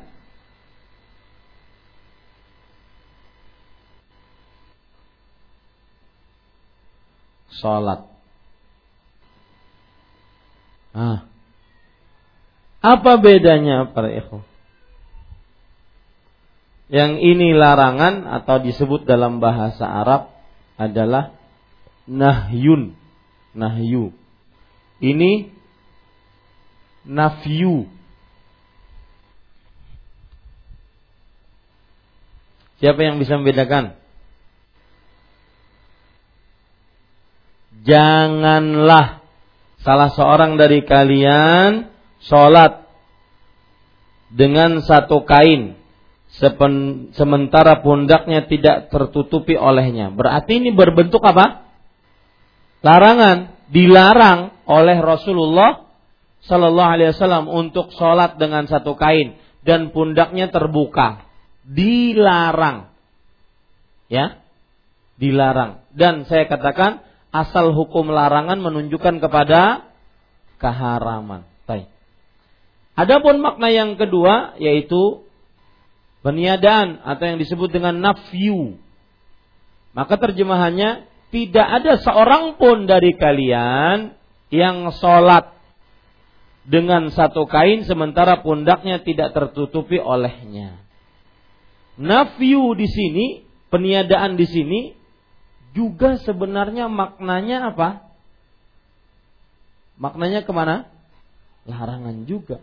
Tidak ada seorang pun dari kalian. Maksudnya jangan sampai ada seorang dari kalian yang sholat memakai satu kain sedangkan pundaknya masih terbuka. Yang jelas antum harus pahami ini bisa berupa larangan langsung, bisa berupa peniadaan. Peniadaan pun maknanya apa? Larangan. Nah, itu. Ya. Peniadaan pun maknanya adalah larangan. Baik. Janganlah salah seorang di antara kalian sholat dengan satu. Eh, kalau ditanya, Ustadz mana yang lebih kuat? Hah? Nafyu atau nahyu? Saya beri contoh aja. Jangan masuk. Itu apa? Larangan. Kalau saya katakan tidak ada seorang pun yang masuk peniadaan. Mana yang lebih kuat? Hah? Peniadaan. Jazakallah khair Ya, peniadaan. Pokoknya nggak boleh masuk. Tidak ada seorang pun yang masuk. Kalau saya katakan janganlah masuk, mungkin nanti ada masuk. Sekarang nggak boleh, mungkin nanti bisa. Kalau saya katakan tidak ada seorang pun yang masuk peniadaan dan lihat lebih kuat. Makanya kalimat tauhid bukan kalimat naf nahyu, tetapi nafyu. La ilaha illallah. Tidak ada ilah yang berhak diibadahi melainkan Allah. Kita tidak katakan jangan ada ilah selain Allah. Enggak. Tapi kita katakan tidak ada ilah. Mana yang lebih kuat? Jangan ada ilah selain Allah atau tidak ada ilah selain Allah?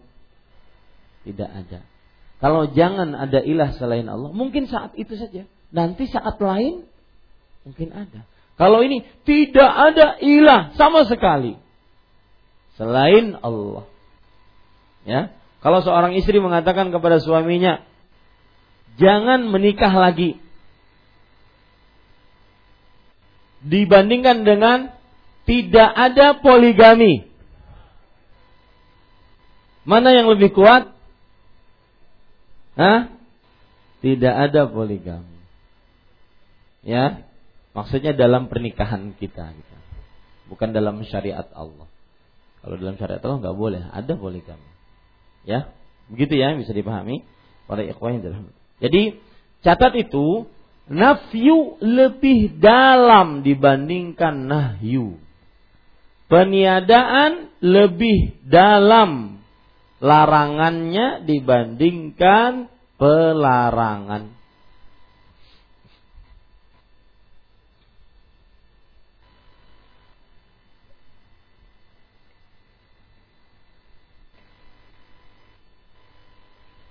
Baik. Para ikhwan yang dirahmati oleh Allah Subhanahu wa taala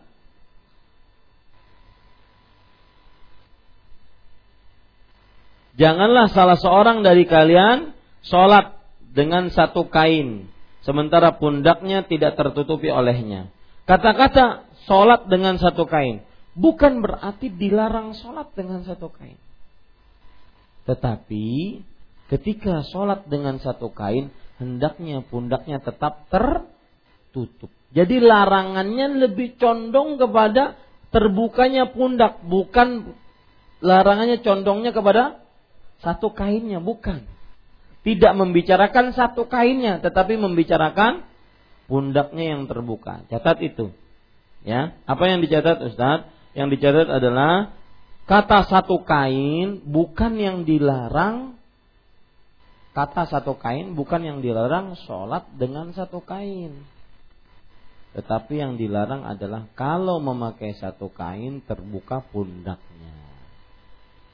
Kata satu kain bukan yang dilarang dengan satu kain.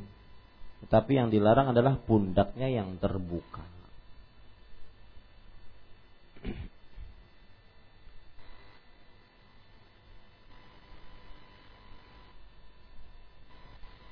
Tapi para ikhwan yang dirahmati oleh Allah Subhanahu wa taala.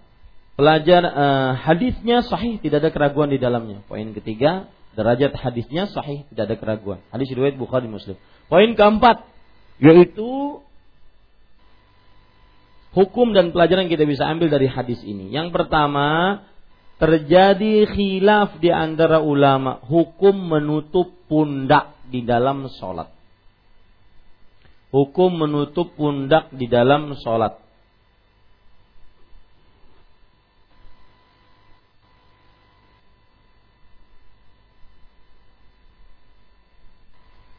Pendapat yang pertama yaitu wajib menutup pundak di dalam sholat bagi yang mampu.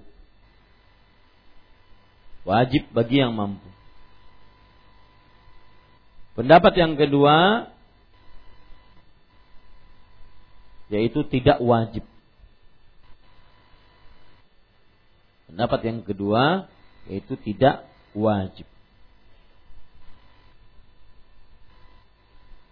Pendapat yang wajib mengatakan uh, yaitu pendapatnya Imam Ahmad dan juga sekelompok dari ulama salaf seperti Imam Bukhari, Ibnu Munzir.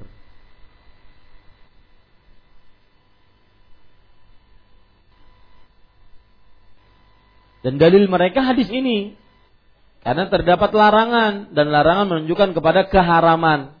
Haram berarti ketika sholat terbuka pundaknya. Pendapat yang kedua yaitu tadi apa? Tidak wajib. Dan ini pendapatnya Imam Malik, Imam Ash-Syafi'i dan jumhur menurut Imam Nawawi. Imam Malik, Imam Ash-Syafi'i dan jumhur menurut Imam Nawawi. Bahwa tidak wajib. Ya. Wallahu alam, para ikhwan yang dirahmati oleh Allah, saya lebih condong kepada pendapat wajib berdasarkan dalil. Ya, dalilnya kuat bahwa tidak jangan sampai kita sholat dan tidak tertutup pundak bagi yang mampu. Kalau tidak mampu bukan ukuran. Ya, bagi yang mampu. Makanya kalau pas lagi umroh habis tawaf lakukan apa? Sholat di belakang makom Ibrahim. Nah, tatkala sholat kan kalau pas lagi tawaf kan ininya terbuka. Karena dalam keadaan tiba, Ya, ininya terbuka, pundak kanannya terbuka. Kadang orang sering lupa itu. Ya. Timbul pertanyaan, Ustaz kalau lupa dan sudah selesai sholatnya gimana? Nah, langsung sah begitu? Tergantung pendapatnya. Dia ngambil pendapat yang mana? Ya, apakah pendapat Imam Ahmad yang mengatakan wajib meskipun dia jika dia mampu atau pendapat jumhur yang mengatakan mus Hah? Wallahu alam. Kalau kita katakan wajib maka harus diulang karena sholatnya berarti tidak sah. Karena tidak tertutup auratnya. Ada timbul pertanyaan, Ustaz, pundak auratkah? Kembali ke permasalahan awal. Bahwa ketika berbicara masalah perempuan menutup kepala aurat di dalam sholat beda dengan aurat di luar sholat. Pundak adalah aurat bagi laki-laki di dalam sholat. Paham ya para ikhwah? Jadi tadi kita katakan orang habis habis uh, begini. Kan orang habis uh, tawaf dia ittiba ya, melakukan di apa namanya pundak kanannya terbuka. begini. Sholat dia. Setelah selesai sholat, kita ingatkan, wahai fulan, pundakmu terbuka. Apa yang dilakukan sekarang? Maka lihat dia mengambil pendapat yang yang mana. Kalau pendapat jumhur berarti jumhur apa? Tidak wajib, berarti sah. Tidak usah diulang. Tapi kalau dia mengambil pendapat Imam Bukhari, Ibnu Munzir, kemudian Imam Ahmad, maka wajib di diulang. Kenapa? Karena menurut mereka pundak ini adalah apa? aurat di dalam sholat. Karena kita tahu auratnya laki-laki cuma sampai dari mana sampai mana? Pusar sampai lutut saja. Nah, itulah dari awal tadi saya jelaskan bahwa aurat di dalam sholat terkadang berbeda dengan aurat di luar sholat. Itu penting untuk kaidah itu. Dan yang menyebutkan kaidah itu Syekhul Islam Ibnu Taimiyah. Ya, ini para ikhwan yang dirahmati oleh Allah Subhanahu wa taala. Timbul pertanyaan kontemporer. Kontemporer itu maksudnya sekarang. Orang pakai kaos oblong. Kaos-kaos pemain basket tuh. Hah? Ya, ininya kelihatan, ketiaknya kelihatan. Cuma tertutup di sini. Apakah sudah mencukupi tertutupnya pundak? Ada yang berpandir. Kedudak kalau sate orang sembahyang kayak itu. Ya. Maka kita katakan sekarang kita berbicara masalah sholat hukum fikihnya. Ya, dan mungkin saja terjadi, terjadi orang sholat pakai kaos basket. Ya, apakah sudah menutup, menutupi? Maka para ikhwan yang dirahmati oleh Allah, wallahu alam, dikhawatirkan tetap tidak Kenapa? Karena tidak menutup se seluruh atik. Atik itu bahu. Kalau kita lihat atik itu di sini disebutkan sementara pundaknya. Pundak itu mana? Ini kan. Punggung mana? Nah, di sini. Nah, atik di sini. Berarti harus tertutup seluruhnya. Kalau cuma pakai kaos basket kada tertutup, sininya kelihatan. Dikhawatirkan tetap tidak sah. Menurut pendapat yang mengatakan bahwa pundak adalah aurat di dalam Pian-pian mengambil pendapat mana? Jumhur. Mas Bahtiar paling suka ngambil pendapat jumhur. Tapi memang pendapat jumhur itu dari sisi banyaknya kuat. Makanya Syekh Sulaiman bin Salimillah Ar-Ruhaili mengatakan jika siapa yang masih ingat kaedahnya sering saya sebutkan. Jika ada sebuah pendapat yang menyelisih pendapat jumhur maka jangan tergesa-gesa membenarkan. Jangan tergesa-gesa membenarkan.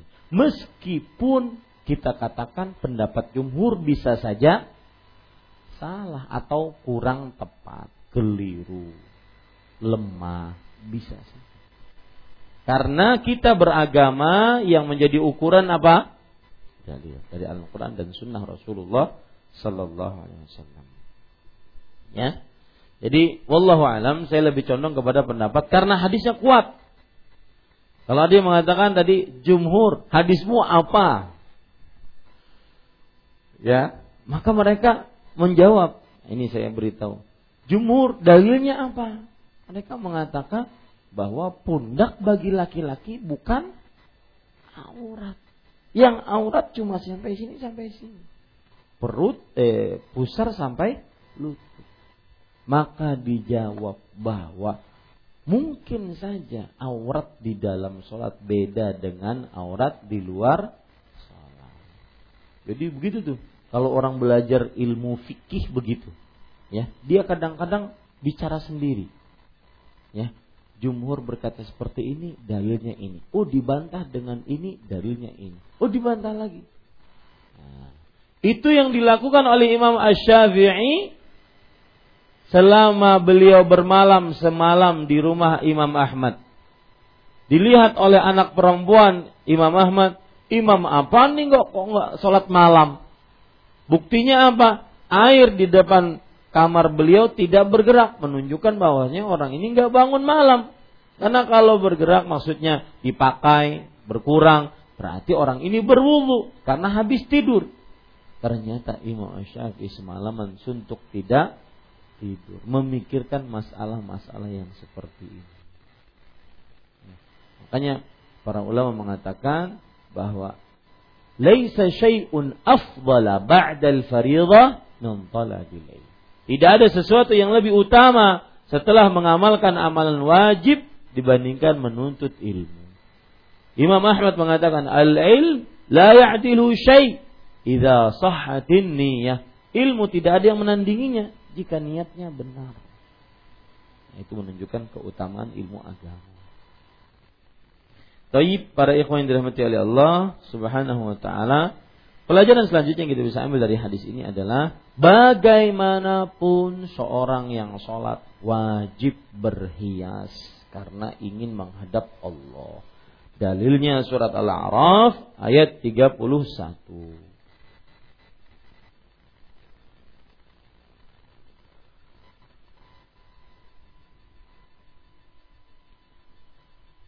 Surat Al-A'raf ayat 31. Allah berfirman, "Ya bani Adam, khudhu zinatakum 'inda kulli masjid." Wahai anak Adam, pakailah perhiasan kalian setiap kali kalian pergi sholat. Maksudnya ingin menghadap kepada Allah. Jadi pelajaran terakhir bagaimanapun seorang muslimah, seorang yang sholat wajib memperbaiki bajunya ketika menghadap Allah Subhanahu wa taala. Nah, ini kira-kira yang bisa kita sampaikan pada pertemuan yang akan datang kita akan membahas tentang pakaian wanita di dalam sholat. Bagaimanakah pakaian wanita dalam sholat?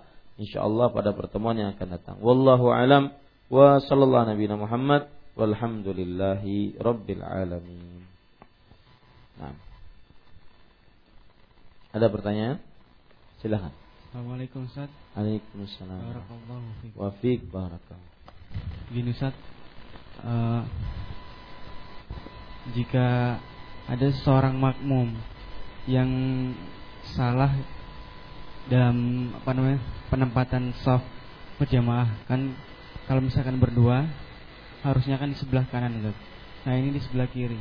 Nah kemudian setelah selesai sholat kita memperingatkan apakah orang tersebut sah sholatnya dan harus mengulang ataukah tidak Ustaz? Itu yang pertama. Kalau makmumnya berapa orang? Satu orang. Oh iya. Nah, yang kedua dalam hadis kan kita disuruh uh, mengikuti apabila imam rukuk rukuk. Nah, itu mengikuti imam. Nah, ini permasalahannya Ustaz, ada salah satu salah satu masjid uh, ketika imamnya takbir uh, dari berdiri mendak sujud, hendak rukuk, namun lambat Ustaz karena beliau mungkin usianya sudah lumayan tua akhirnya gerakannya lambat Ustaz. Terlambat dari lambat. imam. Sangat lambat. Akhirnya makmum ini karena yang di belakang kan tidak tahu Ustaz. Akhirnya duluan Ustaz. Hmm. Nah, ini apakah terkena hukum yang ada hadis bahwasannya kalau misalkan mendahului imam akan di akhirat akan dirubah? Iya. Terima kasih Ustaz. Jazakumullahu khairan atas pertanyaannya, maka jawabannya adalah uh, yang pertama yaitu keberadaan ima, makmum. Tatkala makmum sendirian. Di manakah makmum tatkala sendirian? Kalau seandainya dia berimaman dengan seseorang. Maka para ikhwan yang dirahmati oleh Allah Subhanahu wa taala, ada hadis dari Abdullah bin Abbas radhiyallahu anhu waktu itu beliau bermalam di rumah bibinya yaitu Maimunah. Kemudian beliau melihat Rasulullah SAW bangun malam, lalu beliau bersegera berwudu dan sholat mengikuti Rasulullah bangun malam. Kemudian berdiri di samping kiri Rasulullah Sallallahu Alaihi Wasallam. Kemudian Rasulullah SAW mengambil Abdullah bin Abbas kemudian meletakkan di samping kanan. Nah, sekarang orang tersebut si makmum ini sampai selesai sholat dia di sebelah kiri. Sahkah sholat si makmum? Itu kan pertanyaan antum. Sah tidak sholatnya? Maka jawabannya dilihat cerita lihat Abdullah bin Abbas. Suat Rasulullah Abdullah bin Abbas sebelah kiri. Di pindah oleh Rasulullah ke sebelah kanan. Rasulullah SAW tidak mengatakan sholatmu tidak sah ulangi, enggak. Menunjukkan bahwasanya hanya kesunahan. Jika seorang makmum sendirian dan berimaman dengan imam. Dia berada di sebelah kanan. Kalau dia di sebelah kiri, sholatnya tetap sah. Ah, ini wallahu alam. Kemudian imamnya terlalu tua, makmumnya tidak mengetahui bahwa imam itu belum sampai ruku karena lambatnya. Kemudian apa namanya?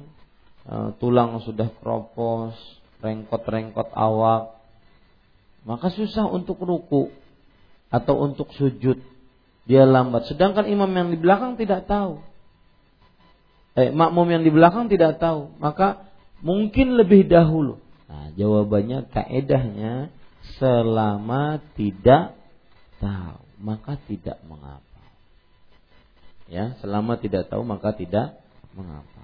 Dan lebih baik imamnya diganti. Ya, diganti. Satu lagi, nah, Ustaz. Allah.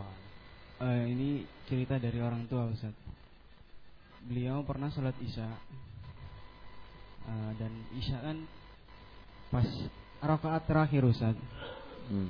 imamnya itu kembali berdiri Ustaz. Dan sedangkan orang tua sudah mau uh, sudah mau duduk tawaruk dan yang lain lain lain juga pun duduk tawaruk karena imamnya ini berdiri uh, yang lain pun ikut berdiri. Tidak ada yang memperingati Ustaz. Karena ya, imam sang imam ini sangat dihormatin gitu Ustaz. Akhirnya tidak ada yang menegur. Ini apakah berdosa Ustaz? Or uh, makmum yang tidak memperingati. Bukan berdosa, batal sholatnya. Ya, sholatnya batal. Kalau dia tahu bahwa dia melebihi sholat dari yang sudah ditentukan dalam syariat. Sholatnya batal, harus diulang. Dan imamnya diperingatkan bahwa sholatmu batal dan harus diulang. Wallah. Dan setelah mengulang, dia sujud sahwi. Allahu alam. Ada pertanyaan perempuan yang mau melahirkan sedang saat itu waktu sholat atau berlalu beberapa saat sebelumnya waktu sholat. Sedang dia baru dia belum melaksanakan sholatnya dikarenakan kondisi yang tidak memungkinkan. Bagaimana status sholatnya Ustaz? Harus dikodokah atau gugur kewajibannya? Maka biasanya wanita yang mau melahirkan ini keluar darah atau flek-flek darah pada saat itu sudah dinyatakan dia nifas karena ikutan dari pengeluaran darah saat melahirkan. Maka pada saat itu dia tidak diwajibkan untuk sholat. Wallahu a'lam. Ada yang lain? Ibu-ibu? Assalamualaikum warahmatullahi wabarakatuh. Waalaikumsalam warahmatullahi wabarakatuh. Barakallahu fikum. Fik, uh, Ustaz, ini ada dua pertanyaan. Nah. Uh, pertama, uh, kalau kita ngaji di rumah Ustaz, uh, uh, mengaji surah As-Sajadah, kemudian kita uh, sujud tilawahnya, apakah kita harus menutup uh, kepa kepala juga atau kaki? Apakah itu diwajibkan? Kemudian yang kedua, uh, kalau kita mengikuti salat berjamaah, kadang-kadang uh, kalau juhur itu di masjid lain Ustadz antara azan dan ikomatnya itu cepat jadi kita mau mengambil uh, salat sunnahnya uh, kabliatan itu, kita langsung ambil empat rakaat satu kali salam. Apakah itu sudah termasuk uh, salat uh, salat ini apa uh, tahiyatul masjid Ustaz? Iya. Itu aja barakallahu khairan. Jazakumullahu khairan atas pertanyaannya. Maka pertanyaan pertama, wajibkah menutup aurat tatkala sujud tilawah? Maka jawabannya para ikhwan yang dirahmati oleh Allah Subhanahu wa taala, sujud tilawah tidak diwajibkan untuk menutup aurat. Kenapa? Karena yang diwajibkan adalah sujudnya. Bahkan wallahu alam uh, sujud tilawah ada sebagian ulama mengatakan tidak wajib dalam keadaan suci. Karena sujud tilawah dikerjakan karena membaca ayat yang ada perintah untuk sujud.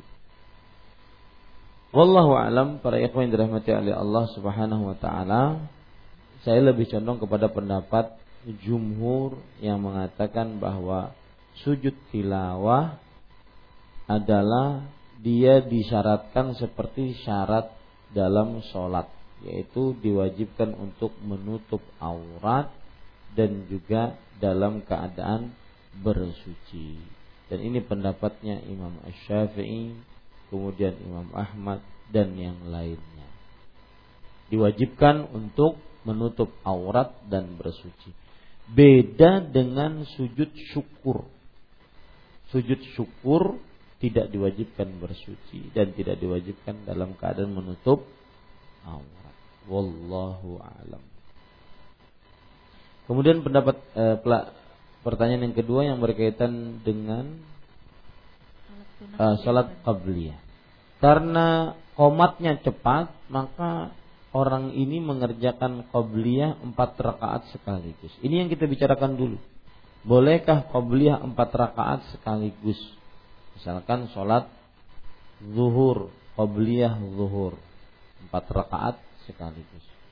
Maka jawabannya, wallahu alam, saya belum dapati ada dalil yang menunjukkan qabliyah empat rakaat sekaligus.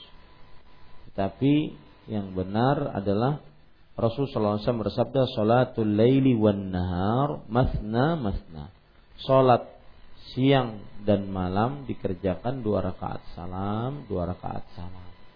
Ya. Nah, Kemudian Ustaz kalau solusi ikomahnya terlalu cepat Maka jawabannya ini, ini penting ya Membahas masalah seperti ini. Di dalam beragama itu jangan mendahulukan situasi perasaan, tetapi dahulukanlah dalil. Mendapati takbiratul ihram imam lebih utama dibandingkan mengerjakan sholat qobliyah sunnah rawatib. Maka pada saat itu kalau seandainya kita bisa mengerjakan sholat sunnah rawatib sebelum iqamah, kita kerjakan. Kalau tidak keburu iqamah duluan dan itu kebiasaan terus kita sudah mencoba kok nggak dapat baru satu rakaat sudah iqamah baru satu rakaat sudah iqamah maka pada saat itu kita lebih mementingkan mendapati takbiratul ihram lalu sholat qabliyahnya bagaimana bisa diqadha setelah sholat sunnah atau setelah sholat eh, ba'diyah setelah sholat wajibnya bisa diqadha. Meskipun terus menerus karena keadaan yang menuntut kita seperti itu, maka boleh saja. Wallahu alam. Adapun empat rakaat sekaligus maka tidak diperbolehkan. Apakah itu sudah mencukupi tahiyatul masjid? Maka kita katakan karena sholatnya belum ada syariatnya empat rakaat sekaligus. Wallahu alam itu tidak mencukupi sholat tahiyatul masjid. Eh, di sini ada eh, permintaan doa dari Pak Musa Faud bahwa eh, beliau alhamdulillah kelahiran seorang anak yang beliau beri nama dengan Abdul Muhsin. Kita berdoa kepada Allah semoga anaknya menjadi anak yang saleh, qurratu ain dan juga berkah di mana pun berada dan juga seluruh keturunan kita. Amin ya rabbal alamin. Ada lagi? Cukup kiranya kita cukupkan dengan kafaratul majlis. Subhanakallah bihamdik. Asyhadu an la ilaha illa anta astaghfiruka wa atubu ilaik. Wassalamualaikum warahmatullahi wabarakatuh.